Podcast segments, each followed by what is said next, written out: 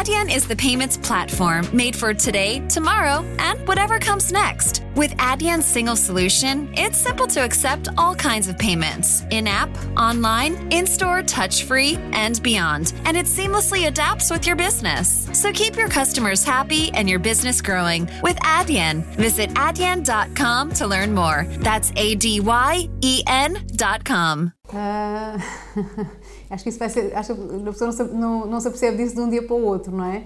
Vai sendo um processo em que nos, em que nos vamos apercebendo.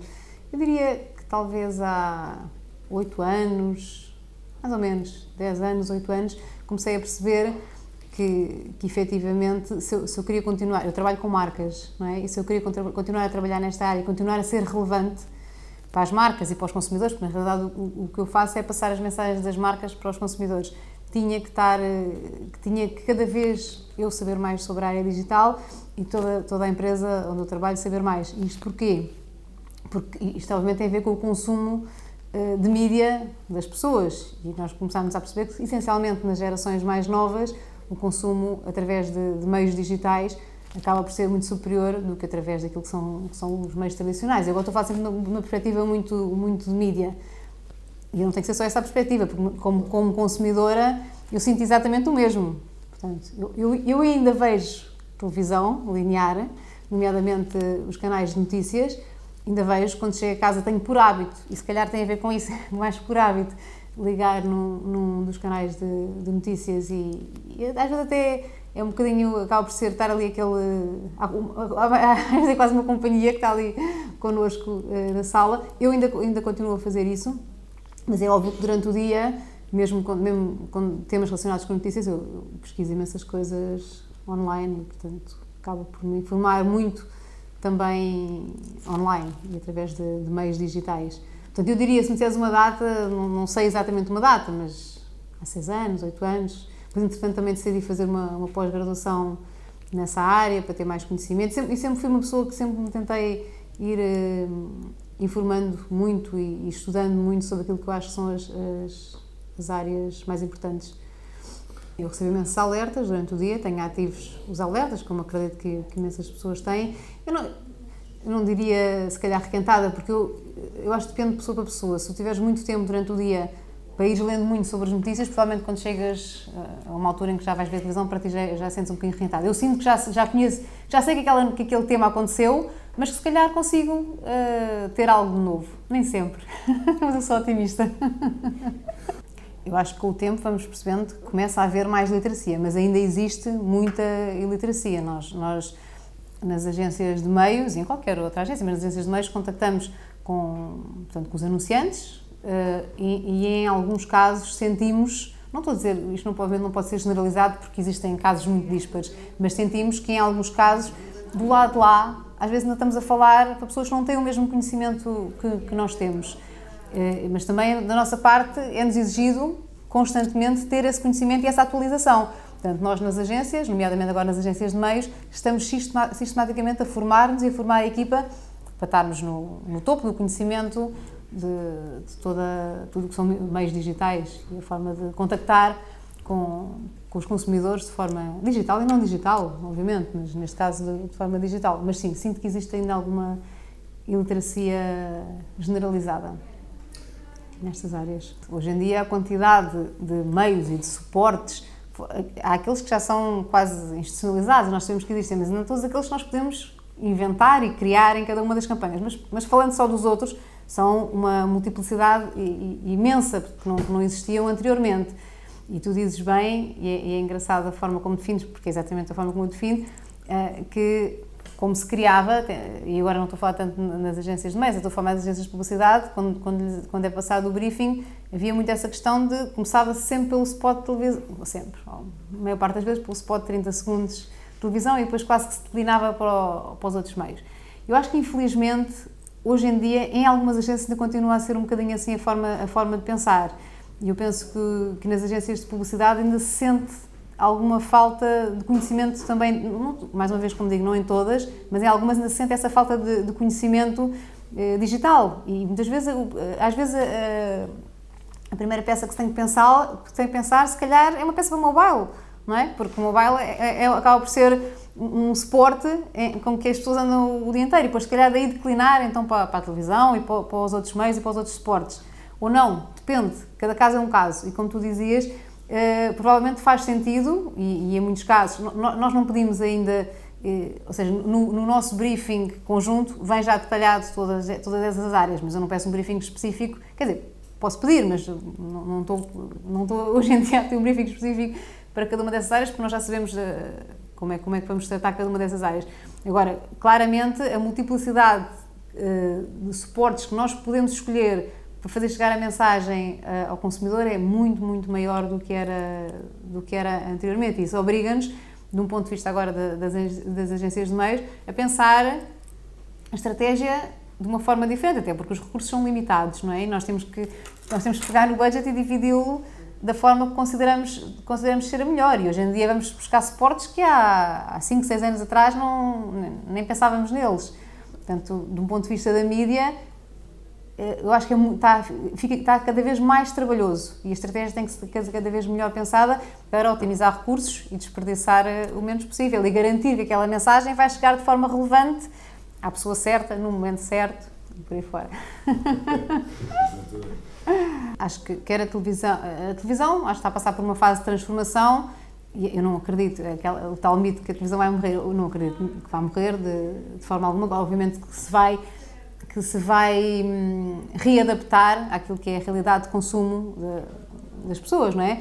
No, no caso da, da, rádio, acho que é, um, que é um meio que já, que já fez um bocadinho, já fez esse percurso de adaptação, que há uns anos atrás estava mais, eh, como é que eu dizer, menos ativo e que dá uns anos para cá se nota, até, até pela conjugação com que faz com as redes sociais, nota-se que, que é um meio que, nós, que hoje em dia faz todo o sentido usar para, para a maior parte das faixas etárias. Portanto, nem sequer é, é meio que podemos dizer, ah, não é mais para esta faixa etária do que para outra. Ou seja, para, para diferentes alvos faz todo o sentido, continua a fazer todo o sentido para nós utilizar o meio, o meio rádio. A imprensa é um, é um meio que está claramente com dificuldades e com muita dificuldade em se adaptar eu não digo se adaptar em termos de conteúdos ao meio digital, porque eu, eu aí até, até acho que, que o faz de uma forma muito positiva. Tem a ver, obviamente, com o modelo de negócio e com a forma de remuneração e de sobrevivência da, da imprensa, que eu acho que ainda não se encontrou o, o, modelo ideal. Até porque numa primeira fase se optou, como, como em todo o mundo, não é? não é só cá em Portugal, por oferecer os conteúdos e as pessoas depois de uma vez que os têm gratuitamente já não querem já não querem pagar por eles. E por isso acho que é, que é um modelo que ainda não se conseguiu, que não se, não, não se conseguiu encontrar. Não só cá, como em todo lado. Portanto, eu diria que a televisão está a fazer o, o, o seu percurso, a rádio já fez um percurso, diria eu, se calhar, está mais, se calhar já mais avançada e a imprensa ainda está mais cá em baixo.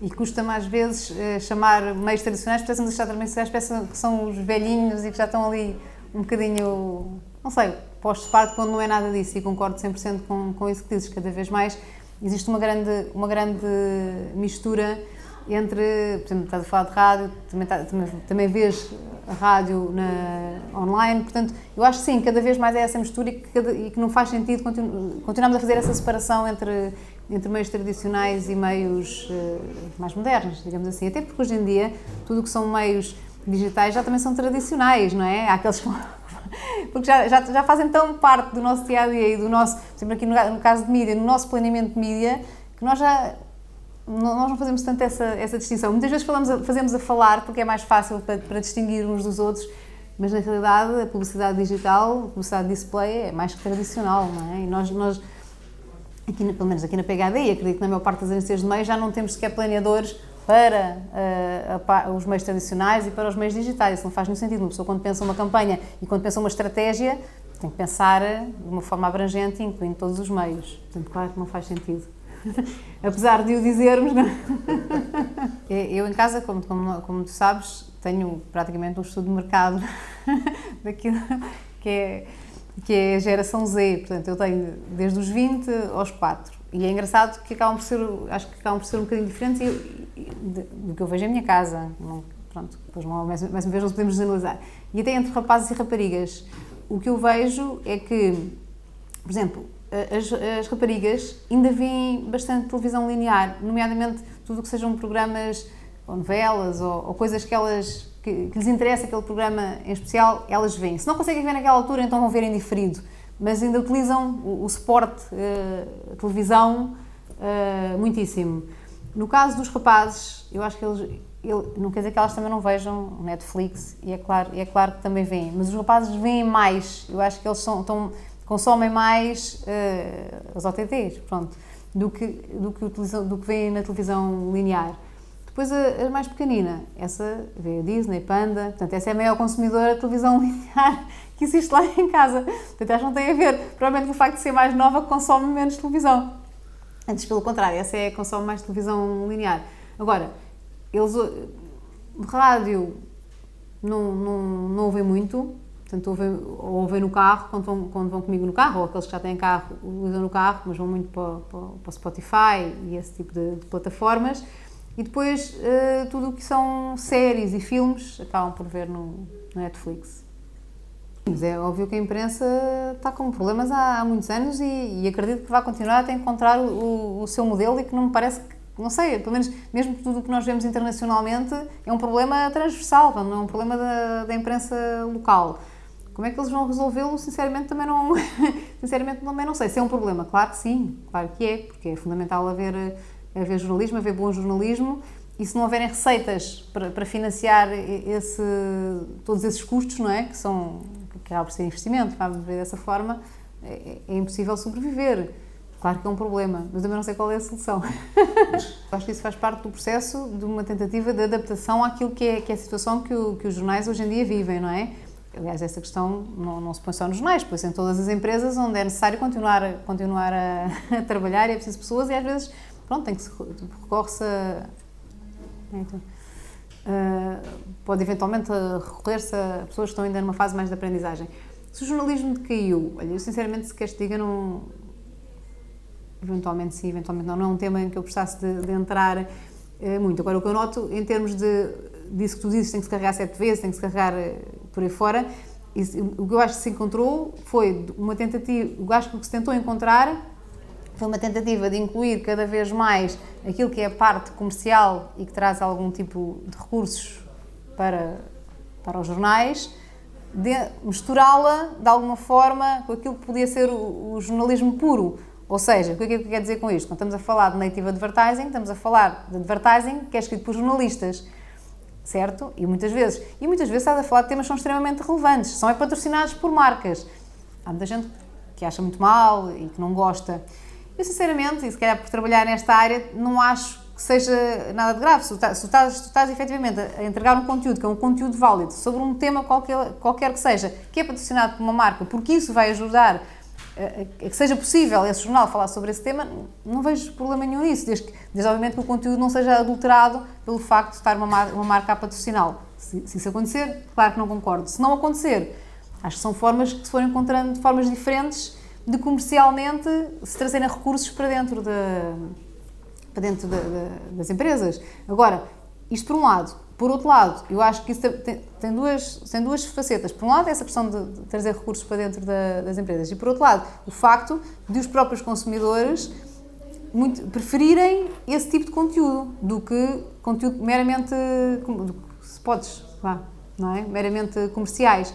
E muitas vezes acaba por a marca, em tudo o que é native advertising, a marca aparecer misturada com aquilo que é um conteúdo relevante para, para as pessoas e por essa forma ser muito melhor recebido também do ponto de vista do consumidor. Acho que aí, nesses casos, se consegue juntar quase o útil ao agradável. Não é? é mais bem recebido pelo consumidor, é mais relevante e, em simultâneo, trazem-se recursos para dentro da, dos jornais. Mas acho que aí cabe-nos a nós, eh, agências, e com a quantidade de dados que conseguimos recolher, cabe-nos a nós uh, apresentar uh, aquela publicidade e pode ser o tal carro que aparece numa intro, por exemplo, que está para o ecrã todo e que tu, e que tu não. Às vezes, se, se, não, se não estás naquele momento à procura de carros, te pode parecer completamente inusitado e até despropositado, mas cabe-nos a nós, agências de meios, com a informação toda que recolhemos, ir apresentar esse tal carro à pessoa certa que está à procura de carro nesse momento. Porque nós conseguimos perceber se aquela pessoa andou a pesquisar em sites de carros ou, ou, ou se é uma pessoa interessada, por exemplo, em carros e que, e que, navega em várias páginas relacionadas com o tema, então apresentar esse tipo de informação à pessoa, à pessoa para quem ela é relevante. Portanto, já não, já não é tanto como, como é há uns anos atrás, tu despejavas e servias impressões a, qualquer, uma das, a qualquer pessoa, que caso lhe interessasse ou não lhe interessasse, tinha que levar, tinha que levar com, aquela, com aquela publicidade. Tenta-se, através da data, servir a informação certa à pessoa certa, ou à pessoa interessada naquela, naquela informação.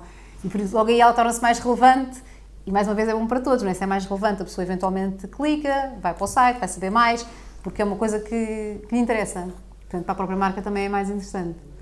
Relativamente à, audiometria, é assim, eu, uh, eu acho que a audiometria, a forma como hoje em dia medidas as audiências, tem algumas falhas, obviamente, nomeadamente porque não contempla uma série de outras coisas que as pessoas fazem em simultâneo, portanto, não, contempla, não contempla todo o multitasking que as pessoas. Quando digo multitasking, é portanto, consultar os iPads, os iPhones, portanto, nada disso é contemplado. Nós não conseguimos garantir que a pessoa eh, clicou lá no botão e que aquele senhor naquela faixa etária está realmente eh, a ver aquele canal de televisão e que está só a fazer aquilo. Portanto, isso não, não existe. Além disso, não são medidas, por exemplo, os OTTs não são medidos, pronto, e portanto estamos estamos dentro de um, só de um determinado ambiente em que falham algumas, ou seja, algumas variáveis que não são que não são medidas e por isso eu acho que, ou seja, eu acredito no sistema de audiometria, acho é que ele falha, peca porque lhe falta informação. Pronto, agora a forma como ela é medida, se o senhor obriga que a pessoa faça lá o, o clique a dizer que, que essa pessoa está a ver televisão, mas também quando tu estás a ver um pre-roll, ninguém te garante, não é? Vais ver um conteúdo no YouTube e tens um pre-roll, e quem é que te garante que a pessoa está com atenção àquele pre-roll? não é? Aquela publicidade que passa ao mid-roll, ou end-roll, o que seja, aquela publicidade que passa antes do, de começar o conteúdo. Ninguém te garante, a pessoa também pode estar virada para o lado e não estar sequer a ver, ou estar desejosa que chegue, chegue o tempo para clicar, para, para, saltar o anúncio. Portanto, também ninguém te garante que a pessoa está com essa, nível, com essa atenção. O que é que tu podes dizer? Está bem, mas ali estás mais um para um, não é? E provavelmente a atenção pode ser sim ou não. Sim ou não. Agora, usar a audiometria. Eu acredito na audiometria, peca claramente por falta de, de, outras variáveis de informação adicional que enriqueceria muitíssimo, muitíssimo o sistema. Agora, por exemplo, existem, existem outro tipo, existe outro tipo de informação disponível hoje em dia que não é utilizada, que são, por exemplo, as informações das boxes, não é? E que, e que tu que tens muito mais informação, consegues ver exatamente o que é que cada pessoa fez, o que é que, em que canal é que estava e em simultâneo como as pessoas também têm o Wi-Fi ligado à portanto tens muita informação. Só que a questão aí é que tu não consegues perceber quem são as pessoas do lar que estão, ou seja, tu sabes que naquele lar que à partida será constituído por aquele pessoas, não é? Que, que existe uma estimativa que, que, tipologia de pessoas é que são dentro desse lar, mas não consegues fazer depois a ligação com cada uma das pessoas. Na audiometria, supostamente, e se as coisas forem feitas eh, de forma correta dentro de cada um dos lares onde os audímetros estão, estão instalados, essa informação será correta. Eu vou acreditar, eu vou acreditar que ela, que ela é correta. PEC é porque tem pouca informação, falta-lhe informação, falta informação relevante. Portanto, terias aqui uma, uma segunda hipótese com muito mais métricas, mas que depois não tem informação um, pessoa a pessoa, que isso no digital uh, tens.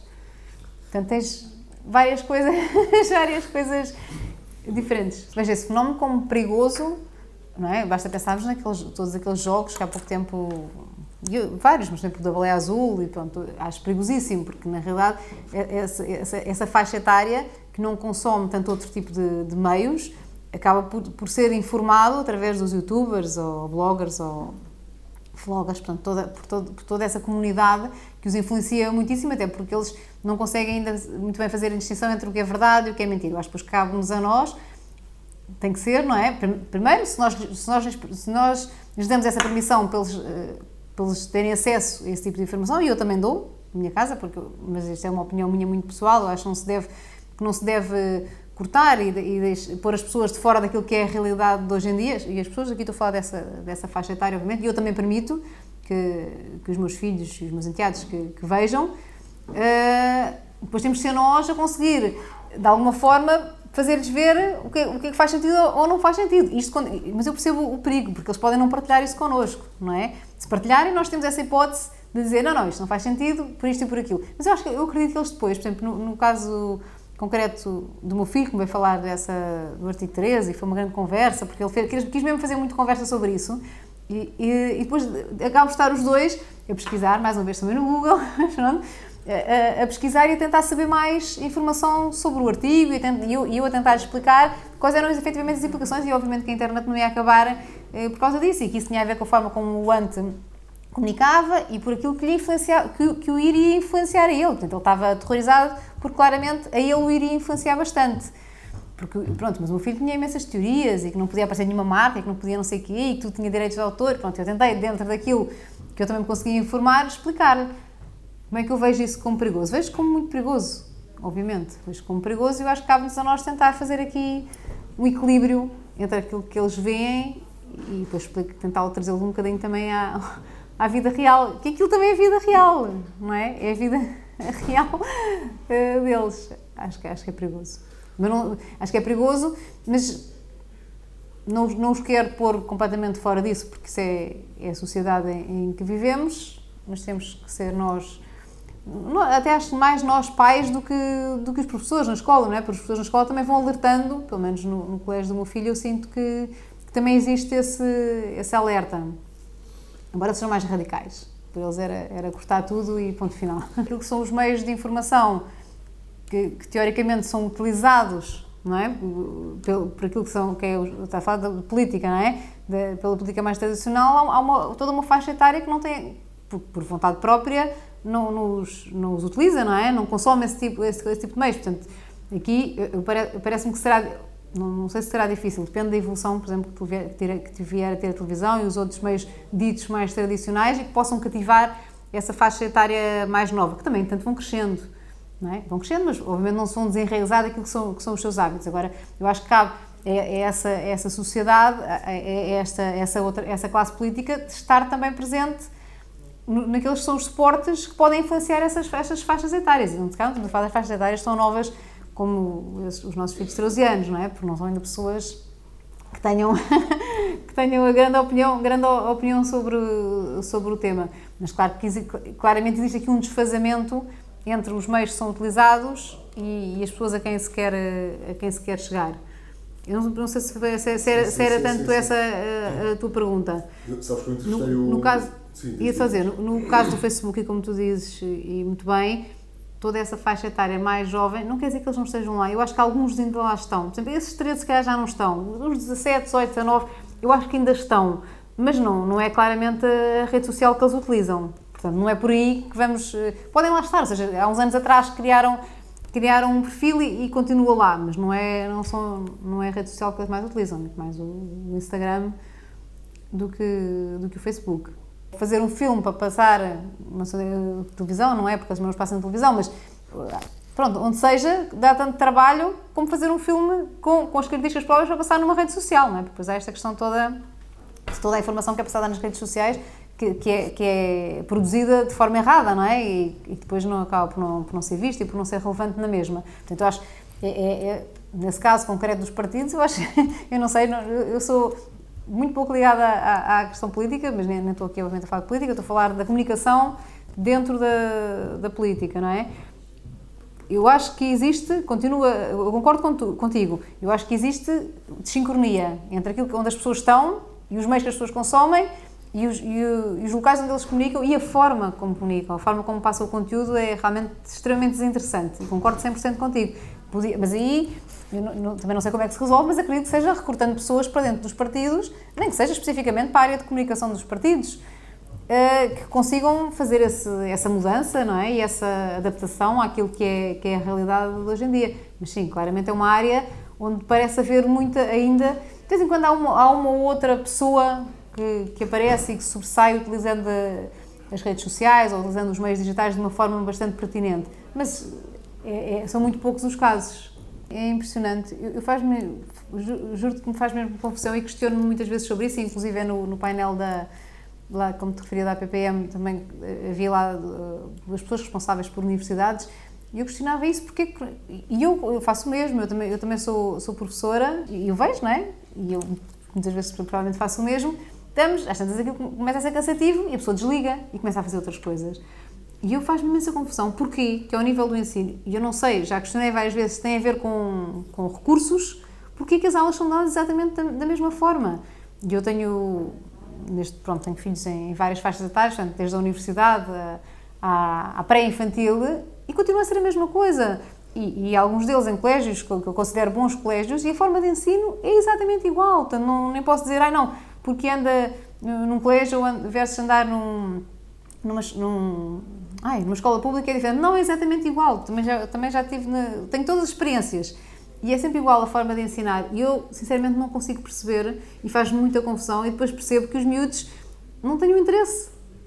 Não querem. Eh, aquelas aulas para eles são uma seca, mesmo. E eu não sei porque é que isso. Não consigo perceber porque é que isso, porque é que isso acontece e porque é que não existe. Eu só acredito que seja falta de recursos. Porque existem, hoje em dia, uma série de plataformas e tecnologias, até com, com realidade aumentada, com com realidade virtual que podiam ser utilizadas até para propiciar experiências aos miúdos, de estarem nos sítios, não é? Imagina, imagina uma aula de geografia em que eles praticamente se sentissem a, a perceber, como se estivessem quase um local, não seria muito mais interessante do que estarem ali 50 minutos a olhar para uma professora a falar. Sinceramente, há, se calhar há alguma, tipologia, há alguma tipologia de aulas que têm que ser dadas mais da forma mais tradicional, mas há outras em que podia ser tão mais interessante e continua a não ser. Portanto, é uma área que eu, onde eu sou efetivamente muito crítica, nunca tive, nunca tive ativamente uh, presente em nenhuma escola, nem em nenhum sítio onde tentasse mudar isso, sinceramente também nunca, nunca o fiz, se calhar podia ter feito, mas faz-me imensa confusão porque é que se continua efetivamente a, a, ensinar exatamente da mesma maneira que se ensinava. Eu, eu estou aí para, para, para a minha altura da universidade, mas posso ir muito mais para trás não é? E não, não, não, não, não sei, mas acho que é, que é. Pronto, há uns. Claro que há desinteresse do, do ponto de vista da, da parte das crianças. Podiam dizer, não, não, mas já foram feitos N estudos e se calhar esse tipo de ensino distrai as crianças, elas acham que aquilo é uma brincadeira e não sentem aquilo como ensino e por isso. Não, mas eu, eu sinceramente equaciono essa hipótese. Se calhar foram feitos estudos e continua-se a estudar, a dizer que a melhor forma de ensinar é esta. E pronto, isso sim, então eu aceito. Mas nunca ninguém me soube responder qual é a razão. Claro que, claro que existe evolução e houve evolução. Existe algum, algum tipo de evolução, nomeadamente ao nível da, das universidades, não é? Com o Coursera e o EDX, que são cursos online, que pronto, aí claramente existe uma área em que se nota uma, uma evolução. Agora, nas aulas, no dia a dia, é a mesma coisa. Isso estás a dizer deles serem completamente, não digo mal preparados, eu não sei se é mal preparados, pelo menos nas nossas áreas, por exemplo, nós também fazemos, recrutamos muitíssimo, o que nos acontece é exatamente isso. Eles chegam aqui, seja que curso, podemos ir buscar a, a, a qualquer um dos cursos, Portanto, porque eles chegam aqui e não sabem, da nossa área não sabem praticamente nada. Tem que ser tudo ensinado do zero. Portanto, nós, o que nós optamos, e que as outras empresas também, é dar toda a formação internamente. O que é um bocadinho estranho, porque supostamente, não, mas chegamos às vezes ao ponto de nem, às vezes nem um Excel sabem trabalhar bem num Excel. Portanto, mas pronto, se calhar são casos extremos e não, não, mais uma vez não podemos, não podemos generalizar. Agora, de um ponto de vista, os cursos, cada vez, os meus cursos cada vez são, são, mais, são mais curtos, não é? E se eles depois a seguir não fizerem alguma especialização em alguma, em alguma das áreas, menos sabem. Mesmo essas áreas de especialização, imagina, estamos a falar de mestrados, os próprios mestrados ainda são todos muito abrangentes. Tu podes, por exemplo, fazer pós-graduações o teu era um mestrado, em concreto, pronto. Mas calhar podes fazer, por exemplo, tu não tens, imagina, eu fiz um, também um mestrado em marketing, mas fiz, comecei por uma pós-graduação em marketing digital, portanto tive toda a parte de marketing digital e depois fiz a tese e fiquei com mestrado em marketing. Não existe mestrado em, mestrado em marketing digital, que hoje em dia fazia todo sentido existir, não é? Portanto, os próprios mestrados ainda são em temas muito latos, digamos assim, portanto é uma especialização uh, relativa. E as pessoas, aqui dentro da área de mídia, então é, é impressionante. E chegam sem saber praticamente, praticamente nada. E mesmo acabam os cursos e a componente digital, para nós é, é importantíssima, também não sabem. Portanto, ou vão tirar a seguir ao curso uma pós-graduação, um curso qualquer em áreas específicas de digital, ou no curso, dentro dos próprios cursos, e às vezes não tem que ser cursos, imagina, se cá está a falar de cursos de economia ou de gestão, que nós também recrutamos, pronto, até, pode, até podemos aceitar isso melhor, mas cá há cursos de comunicação social ou cursos de áreas mais. teoricamente deveriam ter muito mais formação, ou de marketing, e não têm as componentes de, de digital. É muito. acho que estamos muito atrasados a, a esse nível. Porque nós vamos para uma universidade querer fazer uma coisa demasiado prática, certo? E a universidade é mais teórica. E se calhar nós, em alguns casos, temos que ir para escolas de formação onde existem uma panóplia enorme de áreas de formação sei lá, quase em cada uma das redes sociais, em, em, programação diversificada, em vídeo, em fotografia, em tudo o que tu queiras, existem essas escolas disponíveis. Agora, se me disseres, eh, estes, estes recém-licenciados trazem isso de base, não trazem. Não trazem nada.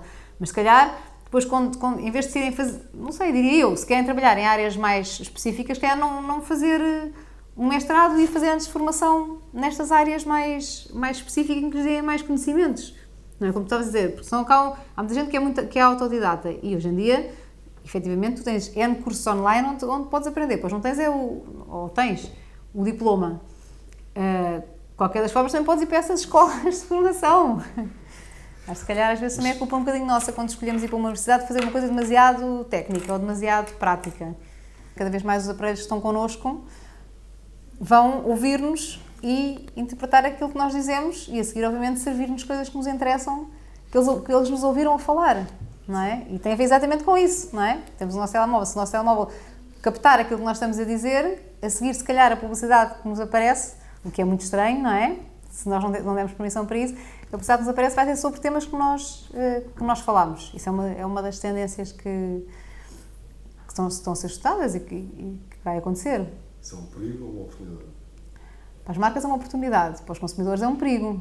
Eu acho que tem que se ver sempre pela, pela, pelas diferentes perspectivas, não é? Eu, como consumidora, para mim é um perigo e assusta-me um pouco. Embora eu seja, eu seja relativamente, seja bastante permissiva e, e autorizo sempre que vejam qual é que é o meu perfil, o meu comportamento de navegação e tudo isso, porque, porque acredito, também porque trabalho, trabalho com marcas e portanto acho que, que deve ser assim, porque, porque isso ajuda-me obviamente a, a, trabalhar, mas acredito que se, que se, as marcas ou as empresas souberem mais sobre mim, vão, vão oferecer coisas mais. Eh, a oferta que me vai aparecer é mais personalizada e tem mais, é mais relevante para mim. Portanto, acredito nisso e, portanto, sou permissiva a esse nível. Mas, eh, quer dizer, com, pelo menos eu tenho que saber que isso está, tenho que saber que isso está a acontecer. Portanto, para as marcas é uma oportunidade, porque quanto mais informação nós tivermos sobre as pessoas, acreditamos que melhor lhes podemos uh, oferecer que, eles, que as pessoas precisam.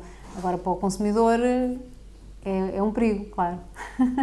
é verdade, portanto, essa evolução tecnológica é tão rápida que, que, a sociedade não está preparada para legislar logo. Aliás, nós vemos, temos N exemplos uh, em, em, diversas áreas que isso acontece. Até a sair alguma lei que venha, que venha legalizar essa nova área que apareceu, demora tanto tempo que às vezes quando a lei sai já, já, já não faz sentido. Aquilo que se está a falar já é uma coisa completamente diferente do que aquilo quando se começou. Uh, eu acho que a solução para isso é, é, é, é incorporar pessoas que têm a sensação que quem faz, mais uma vez, quem, quem está a tratar dessa, dessa legalização. São pessoas que, que, têm pouco conhecimento sobre, sobre as áreas. Parece que há sempre esse medo de ir buscar quem, quem sabe bastante sobre as áreas para incorporar as equipas. Eu acho que a solução é essa.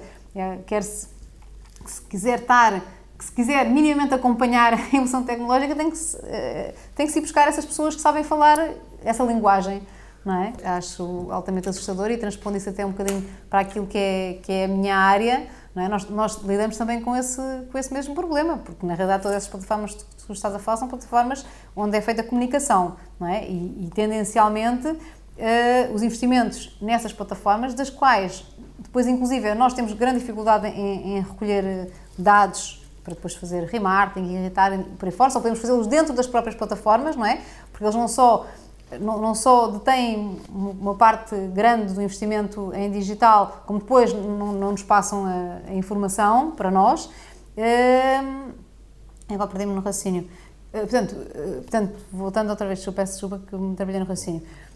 Portanto, mesmo para nós, de um ponto de vista de mídia, isso é, é, é extremamente assustador e o que nós fazemos é tentar sempre até de um ponto de vista de aconselhar as marcas, compensar. Não quer dizer que não estejam nessas plataformas, eu acho que algumas delas são incontornáveis, porque os consumidores estão lá, portanto, nós com as marcas temos que lá estar. Uh, gostemos mais ou gostemos menos, tenhamos mais informação ou menos, temos que lá estar, porque é lá que estão os consumidores. Mas compensar isso um bocadinho também com aquilo que são os publishers nacionais, onde obviamente também existem audiências muito, muito valiosas e, e relevantes para as marcas, então tentamos fazer essa, essa compensação. Agora, é inegável que é, que é assustador, porque eles realmente parece que sugam.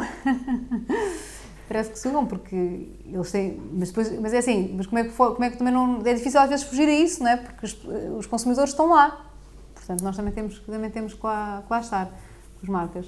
So, sobram todos os publishers nacionais que nós, que nós temos e, e onde, obviamente, também, falando de marcas e de comunicação, onde é possível não é, passar vídeo, fazer display, fazer compra programática, portanto, to, todos os outros publishers nacionais sobram e, e, e são relevantes. Estás a falar, dentro, dentro Não, do sim, digital, sim, não é mas- só dentro do digital. Depois, depois, so- depois sobra todo, toda. Porque não te esqueças que hoje em dia hum, o investimento digital é. Bem sei que algum não é, algum não é medido. eh, Vamos dizer, em, em valores reais, o digital vale cerca de 22%, não é? O investimento digital. Portanto, está todo, todo o restante investimento em televisão, rádio, imprensa, outdoor, cinema, por aí, por aí fora, não é? Portanto, concentrando só dentro daquilo que é o digital e em Portugal ainda não vale tanto como vale noutros países, por exemplo, se fores para, se fores para os Estados Unidos, se fores para a Inglaterra, se fores para a Alemanha, estes, estes números são muito maiores, dentro daquilo que é o investimento em mídia digital, é óbvio que esses players representam muito, representam acima de 70%, mas todos os outros restantes são também utilizados. Eu sou otimista, como sempre, em relação a tudo. Eu acho que a inteligência artificial nos pode, pode fazer por nós algumas daquelas que são as funções mais rotineiras e, e, e mais chatas eh, para nós, não é? Agora, há uma parte que eu acho que a inteligência artificial não vai fazer por nós, que é, que é o pensar, que é ter um raciocínio lógico e, e que é a criatividade, como há pouco tu, como há pouco tu referias. Portanto, há, há uma- série de áreas onde nós nos vamos. Tudo aquilo que são os soft skills, eu acho que nós temos continuar a desenvolvê-los cada vez mais, porque os outros, os hard skills, provavelmente podem ser substituídos pelas máquinas. Agora, os soft skills, para já, acho, acho que não. Portanto, acho que é aí, se calhar, que nós, que nós nos devemos nos devemos focar, mas eu sou otimista, eu acredito que aquelas funções que eles nos vão tirar serão aquelas mais rotineiras e mais chatas que nós já não gostamos de fazer.